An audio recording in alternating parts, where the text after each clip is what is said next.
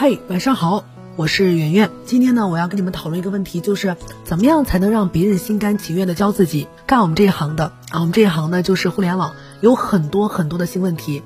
比如说，今天呢流行的是知识付费，明天流行的是直播。那么做直播有多麻烦呢？我用什么机器播？我怎么选品？我价格怎么谈？其实大家之间有很多很多的问题需要交流。比如说，我就有些好朋友，每天就是互相会问来问去的。你会发现，有些人愿意教你，有些人不愿意教。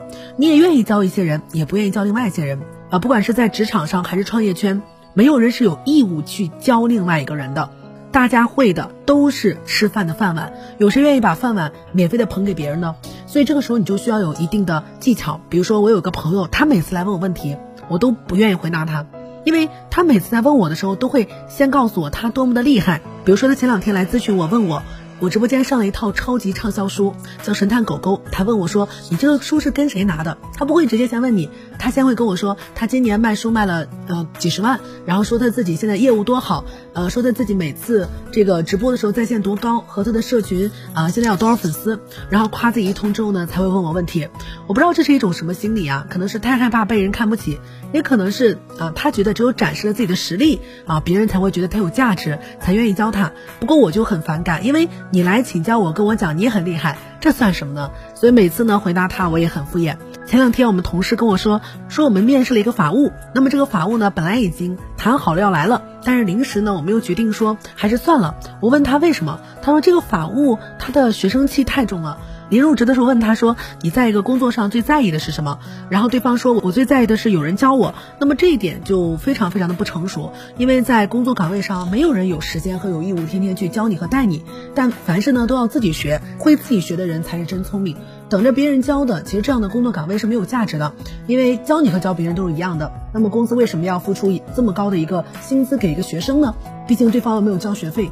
我在业内呢是一个特别特别喜欢请教别人问题的人，我每天都跟很多很多朋友来发出问题，我希望他们可以回答我。那么，我觉得如果你想让别人掏心掏肺的教你，至少要做到三点：第一，就是别人交代给你的事情一定要超额完成，不管是你答应朋友的承诺，还是老师布置的作业，还是老板交代你的工作，如果他要求一，你就要做到一点五；如果他要求二，你至少做到二点五。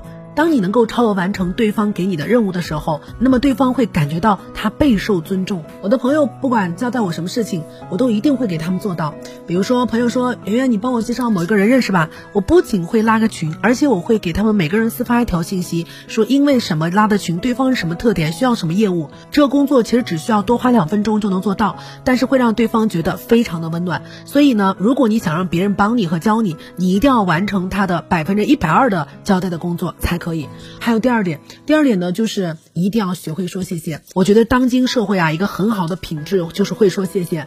说谢谢不是光说这两个字，因为这两个字已经成为了一个客气用语。会说谢谢的人呢，会把谢谢的威力发挥到一万倍。你要怎么跟别人讲谢谢？首先呢，很多人都觉得跟别人说谢谢，呃，是一种示弱的表现。特别特别多人都是这样的。你没有发现你周围有一批自以为是的人，他们从来没有学会怎么好好的谢别人吗？他们过于自矜，所以连说谢谢都觉得有点丢人。如果别人教了你，一定要说谢谢。比如说，比如说上司教了你，老板教了你，或者是朋友教了你，你不仅要说谢谢，你还要干嘛？你还要告诉他说，你到底帮我解决了什么问题？如此一个细致的谢谢表达应该如下：感谢你帮了我一个什么什么什么忙，因为你帮我这个忙，所以我得到了什么什么好处。嗯，然后得到这个好处对我来说真的很重要，我的感受很好，我特别开心。这样的方式去表达谢谢，应该没有人会不愿意教你吧？我有个朋友啊，他做的更绝，我只是帮了他一个小忙，就是他在出书的时候需要有个人来做推荐。那么他问我说：“圆圆，可不可以把你的名字印在封底上？”我说：“当然可以啦。”我说：“你的写作功力那么好。”那能写我的名字是我的荣幸，然后对方呢，因为呃这么一点小忙，就是每逢他们那边的果园呃结果的时候，他都会给我寄好多的水果，哇，这样一来，我以后真的都不好意思拒绝他任何的要求了，因为我每年都能收到他寄的甜甜的水果。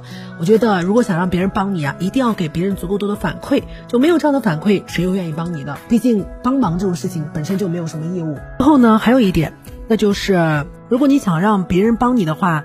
呃，你不能上来就直接要答案。我发现很多人都是伸手党啊，不管是在网上还是在工作的群里面，就是我想要什么什么，等待别人给我想你给我答案，所以我就不用找了。这种方式用一次两次可以，如果你连续这样的话，必定会遭人讨厌。一定要自己先去找，或者是你把发问方式变成这样。那你可不可以告诉我，我在哪个地方可以学到这个技巧呢？或者是让别人告诉你说，我去哪里可以看到答案呢？不要做严重的伸手党，任何地方伸手党都是不被接受的。所以说，给别人一个你打算要学习和寻找的态度，而不是为了节省自己时间去浪费别人时间，不是为了自己避免困难，让别人面对困难，否则的话，什么人都不会再帮你了。嗯，这就是我跟大家分享的最后一点了。希望以上三点呢，可以让你成为一个万能幸运体，让所有人都愿意帮助你。晚安。更多文章可以关注我们的公号“逆流而上”，流就是刘媛媛的刘。